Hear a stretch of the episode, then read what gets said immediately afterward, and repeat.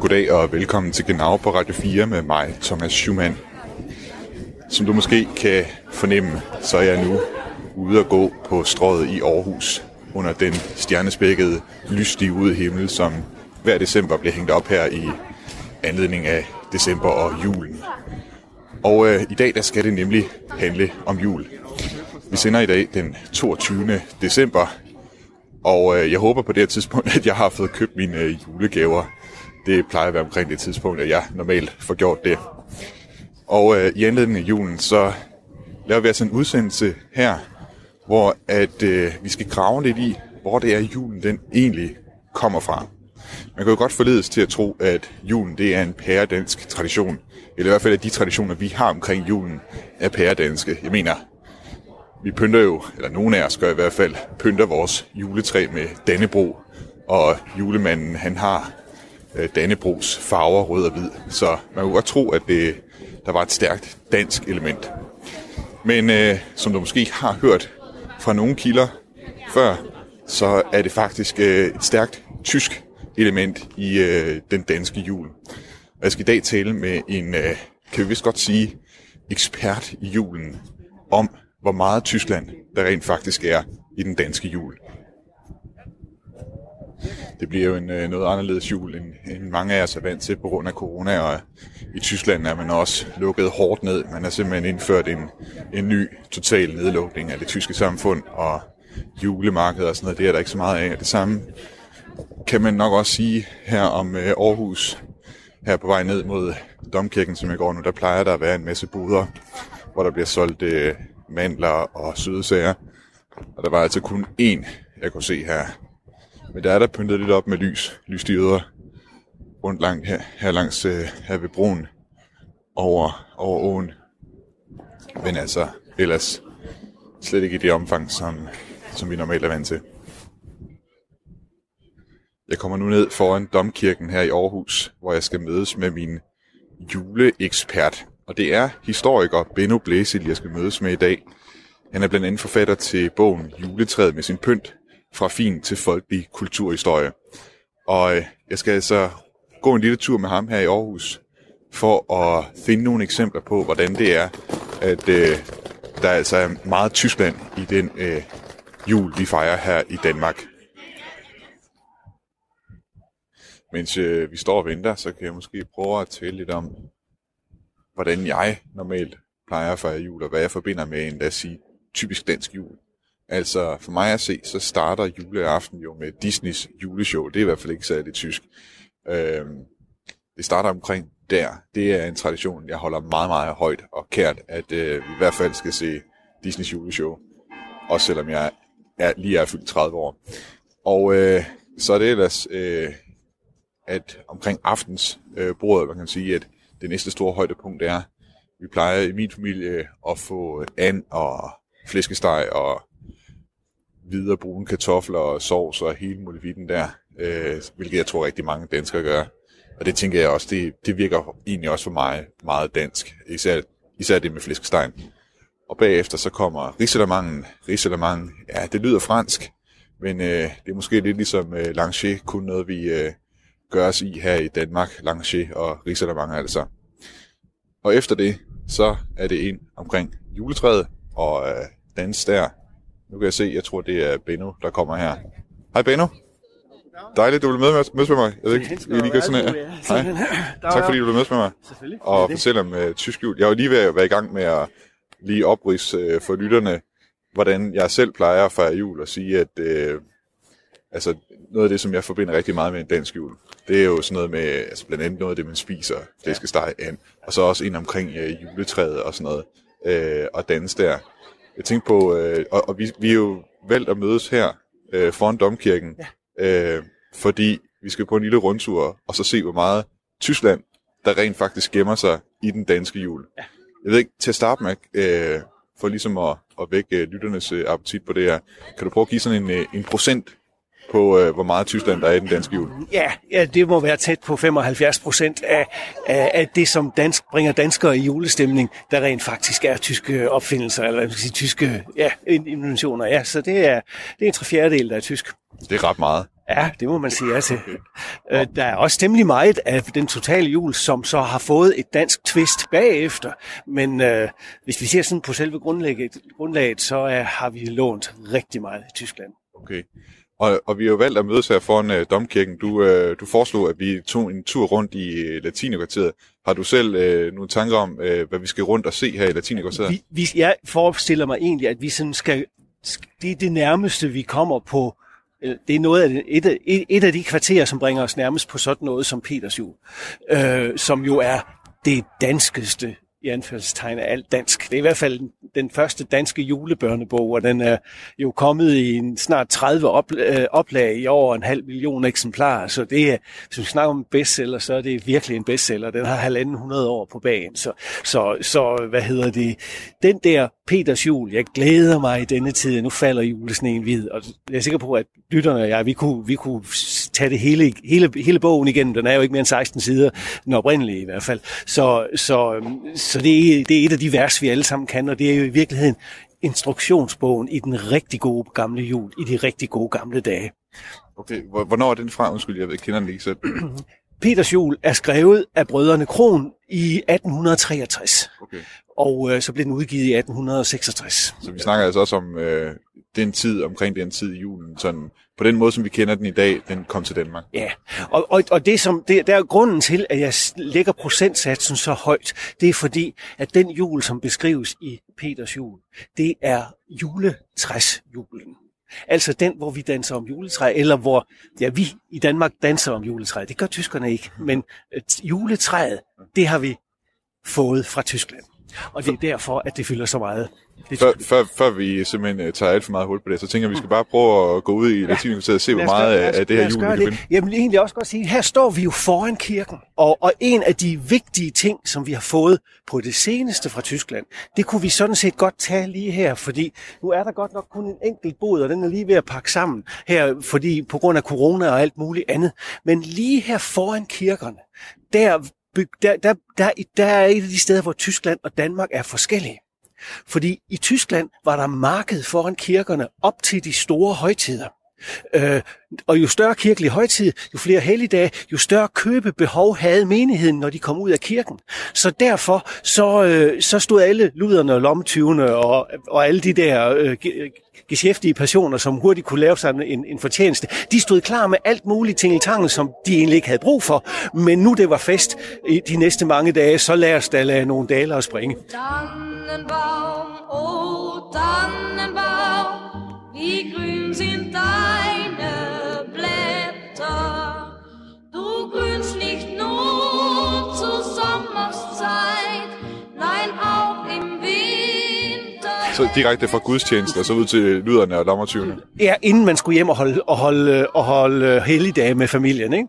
Og, øhm, og, og, og det katolske år, som jo stadigvæk præger meget af verden. I de katolske år, der er hver eneste dag opkaldt efter en helgen. Hver eneste dag kalenderen igennem. For eksempel Sankt Nikolaj. Han har navnedag den 6. december. Og derfor er det jo, at, at, at, at i sådan en stor katedral, som for eksempel Aarhus Domkirke, som jo rent faktisk er den længste kirke i hele Danmark, øhm, foran den, der, øh, der, vil der, der vil der også være marked, ligesom der, øh, op, op, til, op til juledagene, fordi at nu var der ekstra brug for, for, for, øhm, øh, øh for at gøre en god handel og der er rigtig mange fridage. Men i Tyskland, der, øhm, der foran for eksempel Nikol- Sankt Nikolaj-kirkerne, de kirker, som var indviet til Sankt Nikolaj, der var der festgudstjeneste den 6. december. Og så vil der er jo, det er jo en stor helligdag, og det er jo børnenes og de rejsendes beskytter, så alle dem, der rejste, og alle, alle dem, der havde børn, de, var, de skulle hjem og fejre Sankt Nikolaus dag. Og derfor så stod luder, luderne og lommetyvene, altså hele, hele festivalfolket, så stod de klar udenfor. Men ikke ret lang tid efter, den 24. december, der er den eneste dag i året, som ikke er et helgendag, nemlig det, det er Adam og Evas dag. Og øh, det er oven i købet dagen lige før den allerlængste helligdagsperiode i hele kirkeåret. så derfor var det i Tyskland, at de her to, det markedet ved, ved, på Sankt Nikolaus dag, og så markedet på, på Adam og Evas dag, det smeltede sammen til en lang markedsperiode, hvor man bare holdt til foran kirken i hele perioden. Og øh, det er jo så lige det, at det vender vi tilbage til senere hen, men Adam og Eva, de havde, det var jo ikke helgener i den, den grad. Og det, som dem, der ikke havde noget at sælge til, på markedet, de kunne lave små teaterstykker om for eksempel Sankt Nikolaus' martyrium, eller, eller øh, Sankt Hanses, eller, eller, eller, eller Sankt Josef, eller hvem det nu var. Så, så blev det sådan små tabloer, og så kunne man smide penge i hatten, sådan ligesom vi også kender med gademusikanterne nu, nu om stunder. Men den 24. december, Adam og Eva, det var syndefaldet, man så lavede. Okay. Og så er det jo bare, at jeg siger, at det har været pisse koldt at være Eva der den 24. december nede i Sydtyskland. Øh, og, men udover at man havde brug for en dame, der var villig til at stå ganske upåklædt sammen med sin lige så upåklædte marker, så har man jo også brug for, som også brug for kunskabens træ. Altså et træ, der var grønt den 24. december. Og der er det, vi så kan se, at der falder valget i Tyskland, altså helt tilbage i højmiddelalderen, der falder den på sådan et lille grønt træ, der ligesom en lille pil peger op mod vor herre, og som med lidt god vilje har korsestegn på hver eneste gren og kvist. Øh, så det tog man ind, og så satte man forgyldte æbler og pærer og, og valnødder øh, på, på, på træets øh, grene, og, og så kommer det til at fungere som den forbudne frugt. Og på den måde har vi de aller, aller første skildringer af, at græntræer har noget at spille ind med i, øh, i juletraditionen. Grunden til, tror jeg, at vi ikke får julemarkeder i Danmark, det er fordi, at vi har en helt anden opdeling mellem land og by i Danmark, og vi har som det eneste land i verden faste torvedage øh, onsdag og lørdag. Så derfor var det ikke det samme marked for, eller samme, den samme bag, øh, grobund for, at man kunne lave et stort øh, øh, helligdagsmarked foran kirkerne. Fordi de bønderne kom alligevel ind til markedet to gange om ugen i forvejen, så der var ikke helt så meget at gøre med. Så derfor slog julemarkedstraditionen ikke an i Danmark, men det gjorde den i Tyskland. Og nu her, hvor vi så har lært noget af sommerfestivalerne om, hvor dejligt det er at stemme sammen i en ordentlig flok og bare gå rundt og hygge os, og så gå hjem igen og lade nogle andre rydde op, så er vi lige pludselig blevet begejstrede for julemarkedet, og nu har de bredt sig. Men det er ikke særlig længe siden. Det er faktisk ikke mere end 30 år siden, de første julemarkeder for alvor slog an i Danmark, bortset fra det i Tønder. Så, så selv der øh, får vi stadig noget inspiration fra Tyskland, simpelthen, selv med julemarkederne, som jeg ved, tyskerne, de går rigtig meget op i, altså ja. de gør virkelig noget ud af det. Det mærker jeg også selv, da jeg boede i Flensborg, og, øh, og man kan sige, de er også rigtig meget lige nu, fordi at øh, de fleste julemarkeder er aflyst på grund af corona. Lige præcis, og jeg har ovenikøbet øh, fået Linda P. til at grine i, i, øh, i natholdet, fordi jeg har sammenlignet julemarkeder med Roskilde Festivalen. Øh, fordi hun sagde, at hun havde i hvert fald aldrig ørlet til et, til et julemarked. Nej, men det er fordi hun aldrig har været i Tyskland til julemarked, for der ørler de alle dem, der ikke kan lade være, lige så tit som de har fået for meget juleøl ind og, og, og for mange korn ind under vesten. Ikke? Ja, ja. Så, så, og så, Ja, og glyvejen, lige præcis. Så, så det rigtige julemarked, det er i Tyskland. Det minder meget om Roskilde Festival, bare med, pel, med, med pelsvanter og, og, og vinterfrakker og i mørket. Det rigtige julemarked, det ørter man til. Ja, det gør man. I hvert fald, hvis, og man står oven i købet op til det, for hvis man er i Lübeck til det, så kan man ikke engang bukke sig ned, for så tæt, tæt står folkene jo i, i gaderne til julemarkedet. Der er jo simpelthen så mange mennesker. Men nu, vi, når, vi kommer simpelthen i gang med alle historierne her, hvis ikke ikke vi begynder at bevæge os lidt, og det begynder også at blive lidt koldt her, så jeg tænker, at vi må hellere komme ud i, i latinerkvarteret her og, og få, få kigget, kigget lidt på, på hvad hedder det, sporene efter den tyske jul yeah. i den danske jul. Højt fra træets grønne top stråler juleglansen. Spille man spil lystig op, nu begynder dansen. Jamen, nu kommer vi jo ind i det gamle købstadsrum, og øh, det vi jo så kan se, det er jo, øh, at der begynder at være grængirlander med lys på. Og øh, der har vi øh, den der købstadshjul, som, som, vi, som vi kender, og, og det, er, det er egentlig derfor, jeg synes, at, at, øh, at, at, at vi skulle ind og, og, og se på den. Hvis man tænker på øh, den der julesang af Peter Faber, sikke en voldsom trængsel og alarm. Det er koldt, og man må gå sig varm. Gaden tændes klokken 4 alt. Det skal blive aften med gevald. Ikke? Og det her ser vi jo lige præcis her, at i de her gamle, snævre gader, som vi går i. Nu går vi i Rosensgade, og selv her, hvor der jo ikke er sådan nogen kommunal julepynt, så er man ikke i tvivl om, det, det, det er jul, vel? Fordi der er masser af, der står et juletræ i en port, der er en grængirlande med lys rundt om et par vindues, øh, øh, butiksruder, og øh, der står sør med et juletræ mere, de byggeriet i nærheden. Øh, på den måde, så, så har man jo den der fornemmelse af, at Peters far, han kunne godt ske at komme gående. Min far hver der i byen går, når han kommer hjem. Jeg står og ser hans store lommer. Og lige om, lige om lidt, så kommer han om hjørnet. Ikke? Det eneste, vi mangler, det er en gås på en krog. Men øh, det er nok fordi, at fødevaremyndighederne de tillader ikke den slags længere. Hvornår, øh, hvornår kom øh, juletræet til Danmark? det gjorde det for lige omkring 200 år siden. Øh, det første juletræ, vi ved er, kendt, er blevet tændt i det nuværende danske område, det blev tændt i, øh, på godset Holsteinsborg på, på, Sydsjælland, på Sydsjælland. Og det første, og så kom det, derefter kom det til København. Øh, meget, altså, rigtig, der var rigtig tæt forbindelse, især mellem Altona og København, fordi at det var de største byer i kongeriget der, før, før 1864, og, øh, og, og derfor så øhm, det uddannede borgerskab, de, de, de, de, de, der var de to byer, som, som virkelig for alvor havde et højt dannelsesniveau. Så der var mange holstenere i København, og der var også mange københavnere, der endnu og da var i, var i, var, var i Holsten for at, øh, for, for, for at passe deres forretninger. Men i øh, Bredgade, der hos Martin Lehmann, øh, øh, Dr. Martin øh, Lehmann, han, øh, han, havde, øh, altså, han havde en søn, lille Orla, han var et halvandet år gammel, og så mente de, øh, øh, Martin og hans kone, at nu var lille Orla gammel nok til at få et rigtigt juletræ, som de kendte hjemme fra, Holsten. Fra Holsten. Og Orla, han blev det var jo Orla Lehmann, som siden han kom til at stå fader til, øh, til grundloven, som blev Nå, berømt politiker. Okay. Så i hans, ja. i hans øh, barndomshjem, der blev Københavns første juletræ tændt. Vel. Og vi, vi går ned, nu ved jeg ikke lige, hvilken gade vi er i her, men der, nu, nu er vi nu er i volden, og der er simpelthen der er juletræer ud for hver dør nærmest der, ikke? Lige præcis. Og her er de små butikker. Og sådan her har, en, har Københavns gader set ud på Peter Fabers tid. Altså lige præcis det her. Ikke helt som slet ingen elektriske lys, men masser af lys i butiksvinduerne. I 1850'erne der begyndte det oven i købet, at olielamperne bliver skiftet ud med petroleumslamper, så lysniveauet i butikkerne er bare vokset markant på det her tidspunkt. Øh, og man har haft lygter, som vi også har her. Man har stillet lygter ud til at supplere øh, de gaslygter, som, som efterhånden også snart kom på, på, på gaderne. Så, og, og, og gaderne med, de med brostenene og det krumme forløb, og ikke en bil, det er jo lige præcis sådan, som det har været at gå på gaden for Peters far, når han skulle ud og købe spændende ting, som Peter ikke måtte vide, hvad var.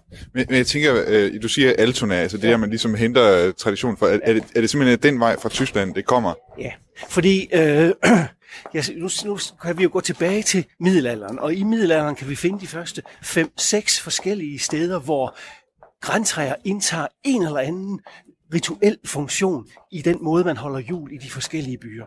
Men nede i det sydvesttyske område, der ser man, at øh, der begynder at komme lovgivning mod, at man må ikke gå i skoven og fælde græntræer op til jul. Eller hvis man gør, så må man kun fælde et, og det må kun være så og så stort. Øh, det ser vi allerede i 12- og 1300-tallet. Så der har de rige borgere i det område, der har de åbenbart haft traditionen. Men man ved ikke så meget om det, andet at der er en præst, der skriver til selveste paven i Rom, at de tager et, de tager et mandshøjt træ ind i deres høje sal, binder det op af væggen, pynter det med lys og flitterstas, putter poser med sukkergodt og tingeltangel til børnene, og giver dem til giver alle disse ting til børnene dagen før Jesu fødselsdag, så de stakkels børn glemmer alt om, hvad, øh, dagen egentlig, hvad det egentlig handler om, og øh, nu bliver vi nødt til lige at holde en kort pause. Der var lige en telefon, der, der ringer der. Ja, det er helt godt. Ja. Sådan kan man jo blive hævet ud af, af middelalderen på den måde, kan man sige. ja, ja. Men altså, du siger, at den, allerede dengang, den her diskussion, den har man jo hørt før inden ja, for... og det er der stået på lige ja. siden. Ja. Øh, det, der egentlig sker, er, at den katolske kirke godt kan se, at det her det er hedenskab, fordi at det der med at skrubforkæle sine børn og give dem masser af gaver, det kan umuligt have noget med kristendom at gøre, og slet ikke med Jesu fødselsdag. Men øh, det er kun de allerrigeste 2% i samfundet, der gør det. Kronede hoveder, øh, grever og baroner, købmænd, der er så rige, så de næsten kan gå på vandet. Så når bare menigheden er from, så skidt med, at de rigeste, bare de også betaler deres tiende til kirken, så går det hele. Lige indtil juletræet får sin profet, og han er tysker. Han er sådan set også undersolgt under den danske konge, Fordi at... Øh, Så han, der, er et dansk, der er et dansk element i det alligevel. Ja, fordi det er Goethe. ja. Og Goethe var sådan set fra Rensborg, og Rensborg var en del af Holsten. Så selvom han selvfølgelig er en tysk digter, så kan vi godt bryste os lidt, yes, han, øh, hvis han skulle betale skat, så betalte han til sin danske stat, der, da han var helt lille. Og i, han laver sit første, sit gennembrudsarbejde, øh, ungdomsromanen Den unge Werthers lidelser. Og hvis læseren ikke lige helt kan huske den, man kan gå på biblioteket og låne den den dag i dag, den handler om den unge værter, som er smuk, rig, klog og from. Så verden må jo ligge af, og god familie, så han, verden burde ligge for hans fødder. Og han er ovenikøbet også forelsket. Men han er forelsket i Lotte. Hun er også klog, smuk og dydig, dejlig og from og billedskøn. Men hun er gift med en anden, så han kan jo ikke få hende. Så derfor beslutter han sig i begyndelsen af romanen på ikke at se hende mere. Og så frit efter hukommelsen, det der så sker, det er jo, at vi forelskede, eller når man bliver forelsket, så kommer man jo som til at, til at fødderne, de tager magten, så er man, går, går de af sig selv derhen, hvor man ikke skulle være. Sådan går det også for hverdag et par dage før jul. Da lige pludselig så kommer opdager han, han er kommet til at gå ind i Lottes stue, og der sidder hun på den anden side af bordet. Kommet til? Ja, ja jo, men altså sådan, ja, som man nu gør, når man er ulykkelig forelsket. Okay. og der sidder Lotte og er ved at reparere noget legetøj, hun giver til sine små søskende juleaften. Hun byder ham sætte sig ved bordet, og de sidder, og mens hun arbejder, sidder de og taler om, hvor vidunderligt det bliver juleaften, når døren, fløjdørene går op, og børnene for første gang ser et stort juletræ med alle julene lysende på. Lotte kigger på værter og siger, og de værter vil jo også få noget få, hvis de er, er heldige. Lige der brister værters hjerte, så han låner Lottes mands duelpistoler og skyder sig mellem jul og nytår.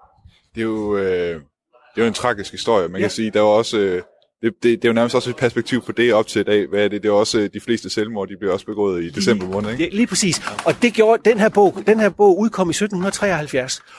Og den, hvis vi skal sammenligne med noget, så må det være Harry Potter. Den blev vildt populær hos det dannede borgerskab, hos de intellektuelle i hele Vesteuropa. Og den blev oversat til alle mulige sprog, også til dansk, og så blev den forbudt, og så må danskerne læse den på tysk. Øhm, men pointen er jo, at de kunne ikke gå op i tragedien og radioen af selvmord steg i øvrigt fuldstændig vanvittigt hos rige unge mænd.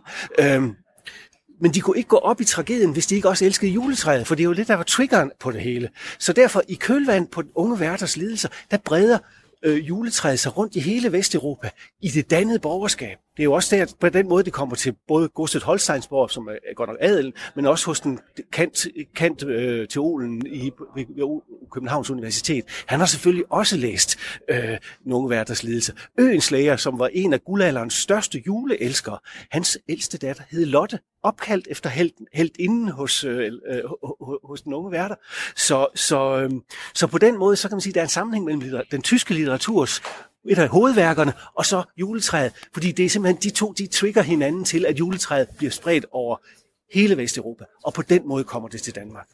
Jeg kan ikke engang, altså, jeg øh, prøver lige at tænke på et eksempel fra moderne tider, hvor man har set et eller andet i populærkulturen, lad os sige det sådan, mm, ikke? Ja. som så er blevet importeret som tradition. Men det er simpelthen det, der sker her. Altså, den unge hverdagslidelser, ja. det her, den her kæmpe roman, der, der spreder sig i hele Europa, den, øh, den planter juletræer over, over det meste af verden. Over det meste af verden, og ned igennem samfundet. Ikke også? Ja. Og nu er det jo blevet sådan, det kan vi så, kan vi så nu, hævnen er jo sød, ikke? fordi at det, i det skovklædte Tyskland, hvem, hvem, hvem, forsy, hvem, hvem møblerer Tyskland med juletræer nu om dagen? Det gør danskerne.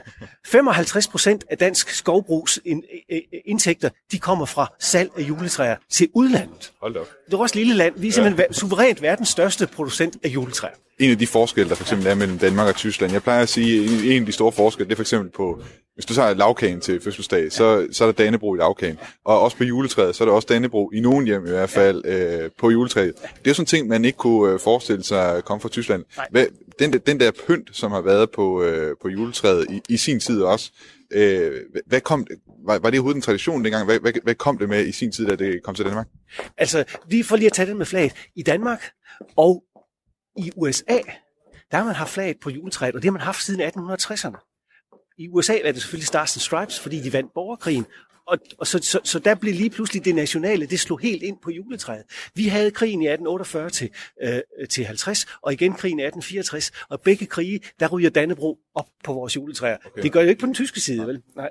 men, øh, men, Selvom de vinder jo egentlig. Ja, ja, jo, jo, men, men de har jo ikke nationalisterne her på samme måde. Vi bliver jo, der er kun den danske stamme tilbage, alt det andet er jo, er jo, er jo blevet taget fra os, så vi bliver jo et rent stammesamfund på det her tidspunkt, og vi tager Dannebro til os så meget, så det kommer på juletræet. Nordmændene og svensk, Svenskerne gør det også, men der vil vi jo sige, at vores farver de passer altså bedre til et juletræ end de, end de svenske, synes jeg i hvert fald. det, men nu har jeg glemt de spørgsmål. Hvad var det, du Nå, det er sådan, hvad, den, den pynt, fordi jeg går ja. ud fra, at da, den kommer, da juletræet kommer til Danmark, der er den ja. jo ikke kommet med Dannebro. Hvad, hvad kom den med i sin tid? Ja, øh, og det, det er jo så det, at jule, julepynten, den... Øh, det er en, en, en lang og sammensat historie for sig selv, fordi det er har noget med folkelige forestillinger at gøre, og den er vokset sådan lidt frem. Skal være Fendrik, og han svinger fanen kægt, Ørni skylder ham respekt, vi det er en ære, kan bruge at bære.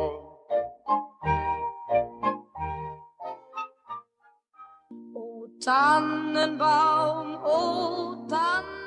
Du lytter til Genau på Radio 4 med mig, Thomas Schumann, og jeg har været ude på en god tur med historiker Benno Blæsil, som altså på ganske livlig vis fortæller, hvor det er, at de danske juletraditioner de stammer fra. De stammer nemlig i overvejende grad fra Tyskland. Og vi har nu været en tur omkring selve juletraditionerne. Og nu er turen altså kommet til, at Benno han fortæller historien om verdens første juletræ.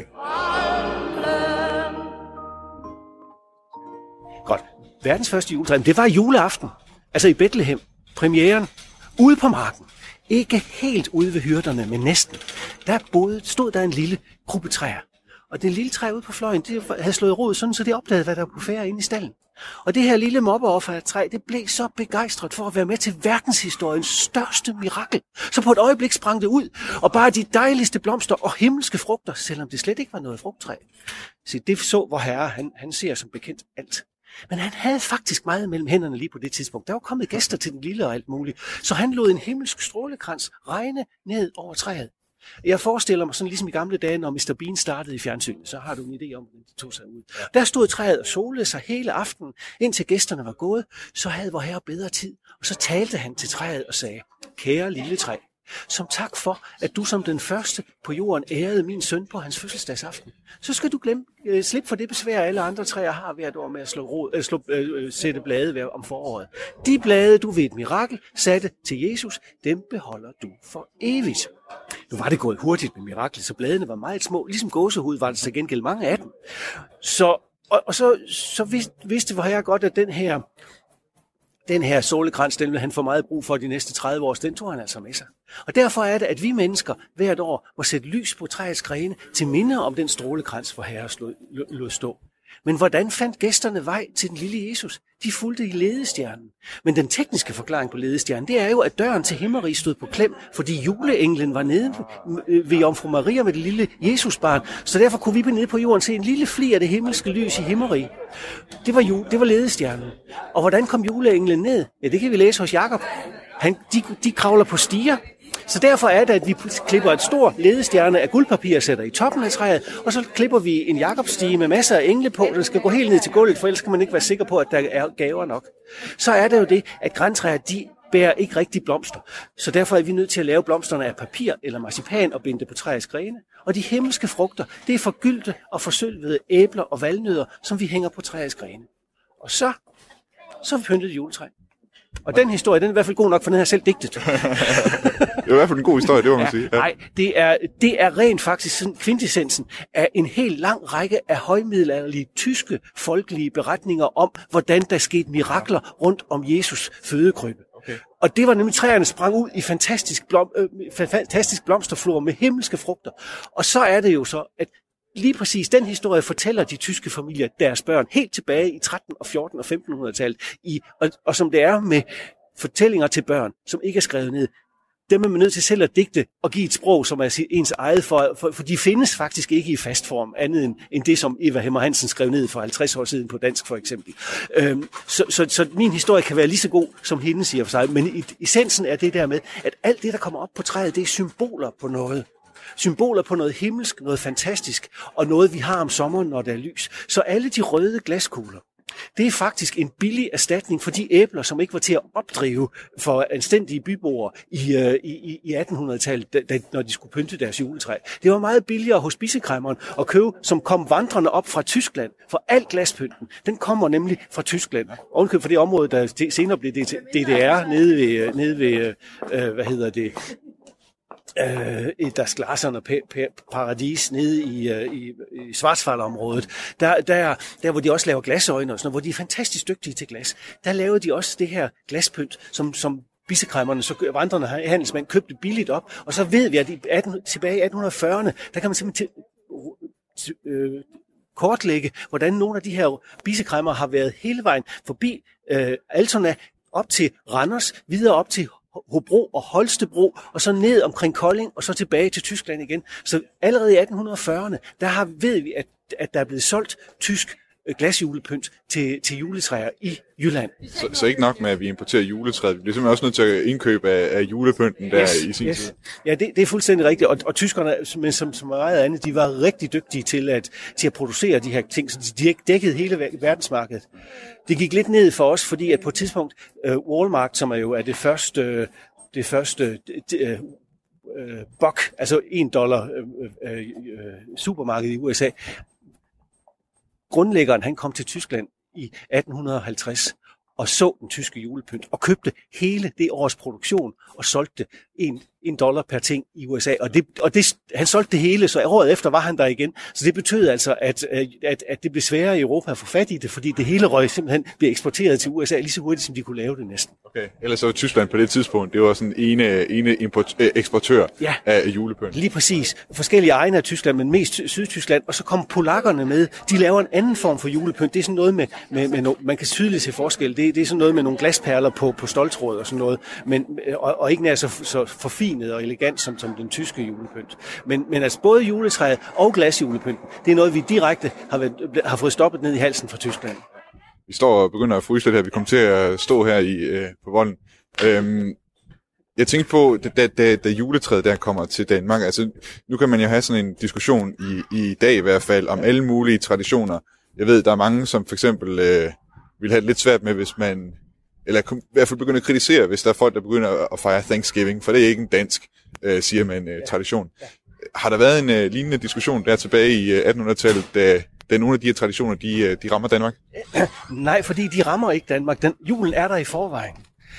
Selve ordet jul er faktisk øh, ja, en, en, en udgave. Det er et, jo, ordet jul er et af de ældste danske ord, der stadigvæk er aktivt. Vi har det i en samme betydning øh, på oldnordisk, og øh, det sjove er, og der hvor Tyskland kommer ind, det er, at det hed Jofla eller noget lignende på, på oldnordisk. Tyskerne, de havde også en betegnelse for deres vinterfest. De kaldte den jul. Ja. Øh, indtil omkring år 1700, så gik de over til Weihnacht. Øh, men hovedværket om, om kulturhistoriske hovedværk om, om, om højtiden, den hedder Jul, ein urgermanischer Hochzeit, den er kommet i, øh, i Berlin en gang i 1880'erne. Øh, så, så de ved godt, at den oprindelige hed, øh, hed jul. Øh, og det er den del af den tyske måde at sige det der gamle oldnordiske. Fordi vi havde i hele det område, som egentlig var keltisk eller germansk, før for 2000 år siden. Det, det nord- midt-europæiske område med tempereret klima, man kan også kalde det landbrugsland med fire årstider. I hele den hele det område, der havde man en, et kæmpe æde- og drikkegilde øh, på, i den allermørkeste tid. Helt tilbage i vikingetiden. Vi, vi kender... Øh, vi kender den nu, øh, julen som et magisk drikkegilde og ædegilde og kæmpe offer til guderne, for at de skal øh, bringe lys og sol tilbage og varme. Altså man giver simpelthen guderne en kæmpe gave.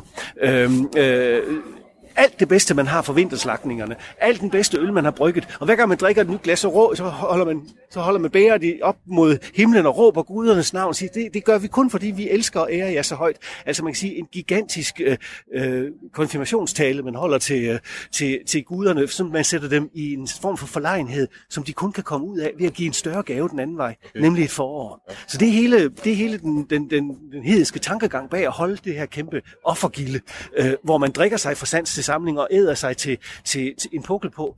Øh, også fordi, at i det, her, i det her område med de fire årstider, der var en kæmpe madrigelighed fra Sankt Hans til 1. No- 1. november. Og, og der slagter man alle de dyr, som man ikke skulle afle videre på. Man havde høstet alt det vegetabilske, så man havde masser af mad den eneste gang om året. Og så har man en lang, kold, lang mørk, kold periode, hvor der ikke er ret meget arbejde at gøre. For det, det nytter ikke noget at arbejde i det, i, på vores breddegrader i gamle dage i landbruget. Så der kunne man lige så godt bare bevare al den gode energi det bedste sted overhovedet. Og det er lige rundt om maven, under skinnet, under maveskinnet. Det, var, det, det gav både øh, daglig isolation, og, og det gav kræfter til at stå imod al den, øh, al den besvær, man fik i løbet af vinteren. Så man åd sig simpelthen et fedt spæklag på, og drak sig øh, øh, øh, ud af bekymringerne om, hvordan det hele dog skulle gå. Og så lige pludselig, så er det ved at være forår. Smuk din hånd i min, ikke rør ved den rosin. Først skal træet vises, siden skal det spises. Den her jul, som også som i Danmark er det, vi kender som julestuernes jul, den fortsætter på landet. Men byernes borgerskab er efterhånden vendet til en anden et andet verdensbillede, en anden puls, øh, en anden økonomi, et andet dannelsesniveau, som passer meget bedre til det, de laver nede i Tyskland. Så vi har en kulturkamp omkring julen i, øh, i, øh, i, i første halvdel af 1800-tallet. Og fra 1810 til 1850, der vinder juletræet. Okay. Øh, og, og der er modstandere. En af dem, som virkelig var arv modstander af juletræet, virkelig øh, højlydt, det var Grundtvig. Ja. I 1817, der skriver han et harmdirrende artikel om, at, at i nogle familier har man fået juletræ, og det øh, er hedenskab, og det burde rives op med råde, skriver han det, der også ligger i det, det er, at, at det år, der debuterede Heiberg som øh, skuespilforfatter på det Kongelige Teater med sit debutstykke, som hed øh, jule, Julespøj og Nytårsløjer. Og hele december, der stod der et pyntet juletræ på, øhm, på, øhm, øh, på scenen af det Kongelige Teater. Det var den eneste rekvisit, der var. Den unge Grundtvig, han kunne ikke døje Heiberg, for Heiberg, han var smukke og damernes ven på en helt anden måde, end, end Grundtvig var. Og når han sprang ud som juletræselsker, så var vist Grundtvig godt, hvad han skulle mene om det. Så i 1817, der rakker han det ned. I 1821, der bliver hans første søn, ældste søn født. I 1822, der skriver Grundtvig i salmen, der sender og skud et juletræ. så den er, øh, han, han, bliver lidt, han bløder lidt op, fordi han bliver ja, far måske ja, i virkeligheden. Ja, i kulturhistorien der er det kendt som juletræsfejden i, i 1817. okay, det anede jeg ikke, det eksisterede. Jamen, det var også kun, det var Københavnerfænomen, men det var trods alt de eneste. De prægede jo hele lands, øh, hvad hedder det, kultur dengang, så, så, så hvad hedder det, det, det, var, det var faktisk vigtigt. Men altså, H.C. Andersen ved vi, han elskede juletræer, og øh, Øenslager har jeg omtalt øh, Heiberg og, og efterhånden også øh, Grundtvig. Og så er det Ingemann, han kommer hjem fra Tyskland i 1818 og har skriver et helt lille øh, hvad hedder det, novelle om det fantastiske juletræ, eller et lille essay om det fantastiske juletræ, som han har set nede i, i Tyskland. Så hele guldalderens øh, øh største øh, hoveder og hjerner, de er altså enige om at besynge, at, at besynge øh, juletræets pris, så, så det kan kun gå en vej. Nu, nu er vi nærmest, øh, vi har jo talt i rigtig lang tid nu om, om juletræet. Jeg tænker, vi lige prøver at gå herned af os. Øh, men der er jo også, udover juletræet, er der jo også mange andre ting, som jeg kunne nævne i hvert fald, ja. jeg forbinder med julen, og som jeg også tænker har en eller anden øh, tysk historie. Øh, der er lige en ting, jeg vil øh, dvæle ved, og det er en ting, jeg, jeg er særlig glad for i julen. Ja. Det er marcipan. Ja. Jeg elsker marcipan. Og jeg har hørt, at der også er en eller anden, eller i hvert fald er lidt debat om, hvor det er marcipan, den kommer fra, at den muligvis også kommer fra Tyskland. Ja, altså, tyskerne vil jo sige, eller i hvert fald folk i Lübeck, de vil sige, at den er opfundet i, i, i Lübeck. Og de har også en fantastisk historie om en belejring, hvor de var nødt til simpelthen at, at lave brød af marcipan og sukker, for det er det eneste, de havde tilbage øh, øh, af, af, af fødevarer. Og, og, og det kan godt være rigtigt, det kan også være løgn. Det er i hvert fald en god historie. Øhm, men sagen er, at mandlerne kommer til Danmark, øh, øh, øh til Europa og til Danmark, allerede med de første korstog tilbage i 1200-tallet. Så vi kender, vi har råvarerne til stede, kan man sige. Øh, men tyskerne bliver verdensmester i marcipan. Og, og, og den her tyske tradition, altså vi må tænke på, at i land, i, i, i vores del af verden, hvor vi har fire årstider, indtil for Jamen indtil bare for 60 år siden, indtil 2. verdenskrig, der var det umuligt at skaffe frisk frugt øh, på den her årstid. Så hvis man skulle have himmelske frugter på juletræet, som ikke var glaskugler, men som var nogen, som børnene faktisk skulle spise, så var man nødt til at lave dem af marcipan.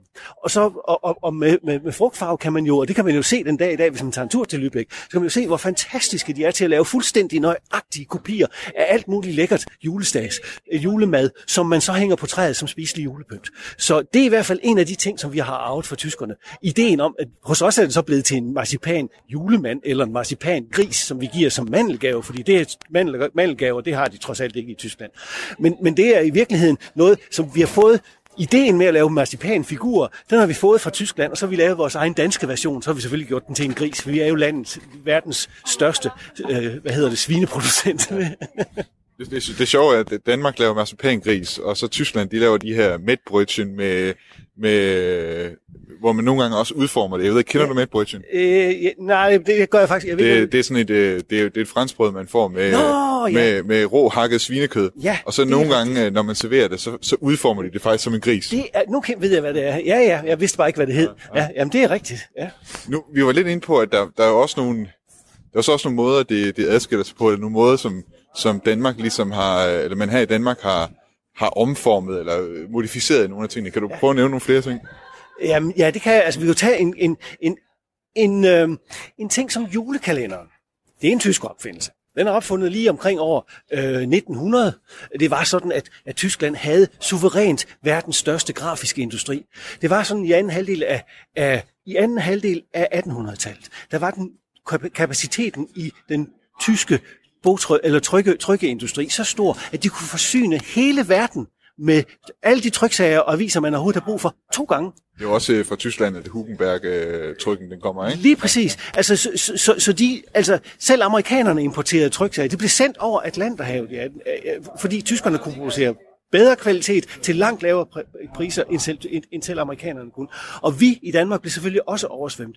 Og de første julekalender, de kommer øh, hvad hedder det, i, i, for, for, for godt 100 år siden i Sydtyskland. Øh, vi i Danmark, vi får den, for første, den første får vi det børnenes kontor, som laver børnenes julekalender i 1930. Man kan se den ældste op i, øh, op i den gamle by, når ellers de har lov til at holde åben. Øhm, og, og, og spejderbevægelsen er dem, der først tager papjulekalenderen til sig.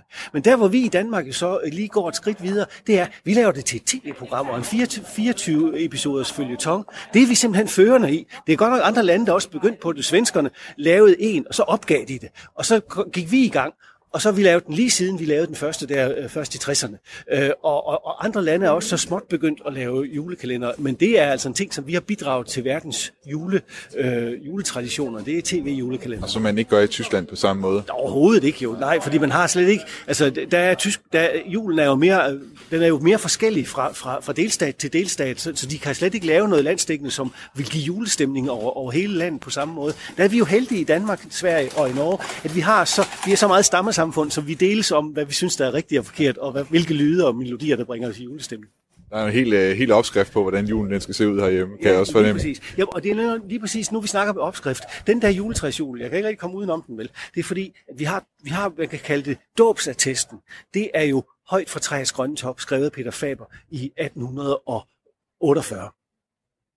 Øh, og, og, og, og så en generation senere, der kommer så ligesom Svendebrevet, kan man sige, i form af, jeg glæder mig i den tid, altså Peters jul. Så der har vi ligesom to børnevenlige dokumenter, som er grundlaget for, hvordan alle andre sidenhen har kalkeret den gode gamle jul i de gode gamle dage. Fordi der er en ting, som tyskerne har lært os, at julen skal handle om, den gode gamle jul, i de gode gamle dage, der har vi det til fælles med tyskerne, at det er lige præcis den gang, at jeg var gammel nok til at følge med i det hele, og lille nok ikke til ikke at gennemskue noget af det.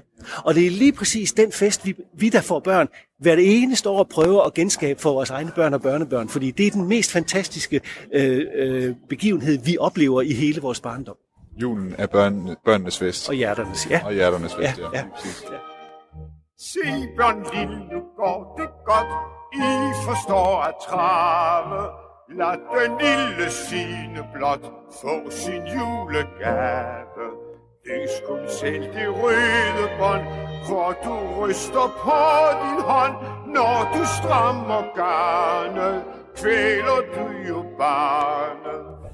Vi har jo talt, vi har talt en del om, om, om græn, må man sige, øh, i hvert fald i form af juletræet. Vi ja. ser jo også græn øh, brugt på, på andre måder i julen, ja. øh, blandt andet øh, adventskransen. Er den også øh, tysk? Den er pære, den er pære tysk, eller, eller ærketysk, som man må, man må sige. Ja, det er den. Den er opfundet i 1830'erne af en tysk øh, teolog, som brugte den i sit øh, forkyndelsesarbejde, fordi øh, han hængte den simpelthen op i kirken, så han kunne, han kunne anskueliggøre, hvordan årets jul det øh, sluttede med, at lyset vandt over mørket øh, ved Jesu fødsel. Men øh, han brugte altså oprindeligt et gammelt vognhjul, hvor han satte fire lys op, og så satte han et... Øh, et lille lys mellem de store lys for hver af, af hverdagene mellem de fire søndage i advent. Og så først i 1860, der finder han på at øh, øh, sætte græn omkring julet for at få det gjort ekstra juleagtigt. Vi i Danmark, vi bruger ikke juletræ før, før besættelsen. Og det var fordi... Det var, altså, den, ja, adventskrans, undskyld. Eller, eller ja, var det juletræ? Nej, adventskrans, ja, ja. vi fik sagt forkert. Vi, ja. vi brugte ikke uh, adventskrans før, uh, faktisk før efter besættelsen. I hvert fald ikke nord for Kongeåen.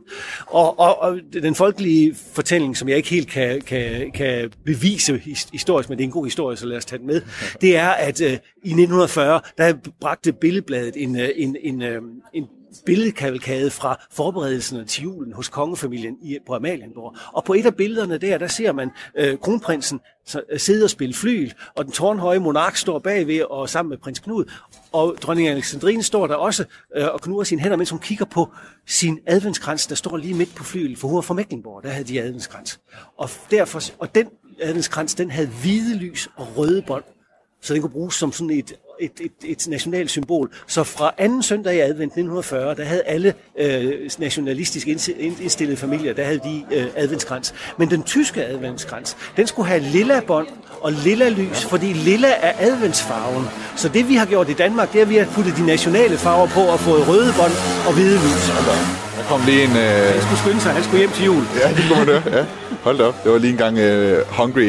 Uh medlevering, der kom der. Ja, ja, ja. Jeg ved ikke, om det var and, I havde med der. Det har uden tvivl været and, ja. ja øhm, men, men det, er, sjovt, det er sjovt det der med, så, så snart du kan putte noget rødhvidt på det, ikke? Ja. Så er det, så er det dans nok. Ja, og, og, og det er jo det, at, at, at, at, at rød og hvid er klæder vi kan også se det, ved grund af kigger på al den kommercielle julepynt. Rød, hvid og grøn, de, de tre farver, som klæder hinanden rigtig, rigtig godt. Og, og, og der, det, det, det, har, det er jo heldigt for os. Altså, og vi må så sige, at, øh, at, øh, at, at, at når englænderne, eller når amerikanerne, de sætter Stars and Stripes på juletræet, det ser sådan lidt, det ser lidt hårdt ud. Altså, det, i forhold til det der fine kors. Og nu er det også korset, som jo trods alt de får det hele til at se en lille smule kristent ud. Det passer hele, det hele går op i en lidt højere enhed for os, må vi sige der. Vi har, vi har stil med vores jul, om man vil. Ja. National stil, ja. ja. Nu, øh, vi har jo gået lidt rundt her i øh, Latinekvarteret. Vi kommer faktisk ned nu igen øh, ned til magasin her og 7-Eleven og kan kigge ned på Domkirken igen. Jeg tænkte på, Benno, her til, til sidst. Øh, vi har talt øh, meget om historien, altså hvor det er, at, at øh, de her traditioner, de kommer fra juletræet og så videre, og nogle andre ting også. Øh, hvis vi nu kigger fremad, ja. øh, fordi det, det er jo sådan noget, der udvikler sig øh, hele tiden, de her traditioner. Hvor, øh, hvor stærkt mener du, de er rodfæstet? Altså, vil, i hvor lang tid ude i fremtiden vil vi stadig kunne se de her traditioner fra Tyskland, altså ligesom strække sig op i, øh, igennem tiderne? Tyskerne har været heldige, at de leverer på en tradition, som handler om noget, som ikke går imod. Fordi det vi snakkede, det jeg nævnte før, det der med den bedste jul, det var det der år, hvor man var gammel nok til at følge med uden at gennemskue. Det er jo fordi, at det tabernakel, der bliver stillet op, det er forældrene, der prøver på at håndgribeliggøre den stærkeste kærlighed, der findes i verden, nemlig kærligheden fra forældre til deres børn. Og så den næststærkeste, den fra børnene til forældrene. Så det er altså det er kræfter på, på højde med, med, med atombomben, der, der er på spil her. Det er de stærkeste følelser, du overhovedet kan opdrive. Det er langt vigtigere end liv og død. Og det er også derfor, at en fornuftig politiker netop i år vil sørge for at få, have en, en, et, et kattelem og smutte ud af den 24. december, fordi vi vil meget gerne være, være forsigtige og passe på. Men det er umuligt for de fleste, der har børn, den 24. december. Så vi vil komme til at se en masse, en forrygende mængde af folk, der rent faktisk ikke er i stand til, selvom de gerne ville, at leve op til de restriktioner, der er. Øh, fordi det er simpelthen vigtigere end liv og død for os at være sammen med øh, dem, der vi elsker højst, og være i øjenkontakt med den juleaften. Så du, du siger, og det går ikke, undskyld, ja, og det går jo ikke af mode, øh, selvom vi ændrer, altså, vi, altså fremtagelsesformerne, vores erhvervsmønster, vores politiske overbevisning, vores, øh, øh, den måde landet bliver drevet på, det kan, ud, det kan udvikle sig. Men det der ligesom gør, at man kan, man kan, man kan blive, man kan bruge, altså mennesker kan bygge samfund op, det er lige præcis den der kærlighed. Der er politikere, der gør de mest forfærdelige ting, simpelthen fordi de ikke vil kunne bære, at deres børn skulle vide, hvordan det i virkeligheden var fat. Øh, Så den der kærlighed, og hvordan man, man forholder sig til sine børn, det er det, det, det, det, er det der holder jul, historiens jul i gang, og derfor tror jeg også, at julen den er kommet for at blive. og jeg tænker også på altså, den der form, som tyskerne så har givet, mm. altså leveret til os. Altså, mener du også, at den, den har måske ikke helt samme, samme styrke, for det, det, er jo, det er jo selve traditionen, vi taler om her. Men den form der, hvor, hvor stærk tror du, den er, og hvor lang tid vil vi bære rundt med den her i Danmark også? Jamen, så længe vi går på arbejde, fordi det er jo det, som tyskerne de kan. De kan passe deres arbejde, der er ordning, og de, øh, og de sørger rent faktisk for at holde julen i gang. Øh, og den jul, vi har, juletræsjulen, den er jo simpelthen skræddersyet til det arbejdende folk, håndværkerne, øh, købmændenes jul. Ikke? Det er fra, I gamle dage, når vi synger julesangen, nu er det jul igen, og julen varer lige til påske. Nej, det er ikke sandt. Indimellem kommer fasten. Det, vi synger om det her, det er, at julestuetraditionen, den varede fra anden juledag, og så ind til fastelavn.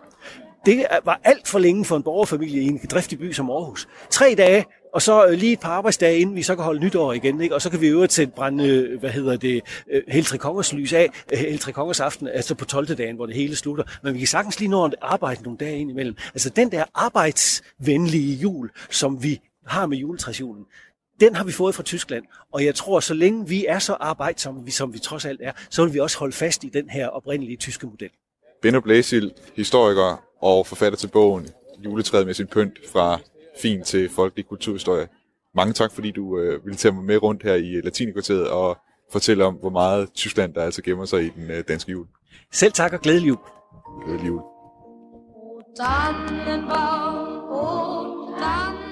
Og nu er jeg kommet ind i varmen igen med en kop kakao, hvor jeg altså kan runde af for dagens juleudsendelse af Genau. Genau er som altid lavet af mig, Thomas Schumann, og den her udsendelse er lavet i samarbejde med min kollega Ejn Amripur. Hvis du kunne tænke dig at lytte til Genau igen, så sender vi igen på tirsdag kl. 10.05 til vores nytårsudsendelse, hvor vi også skal smage på tysk vin. Og hvis du kunne tænke dig at lytte til nogle af de tidligere udsendelser Genau, så kan man altid finde dem inde på Radio 4's hjemmeside, eller på Spotify eller Apples podcast player. Hvis du har ris, ros, kommentar eller noget, du vil sende ind til os her på Genau-redaktionen, så send det ind på genau radio4.dk. Indtil vi lyttes ved igen, så vil jeg bare ønske dig en god jul. Frohe aften.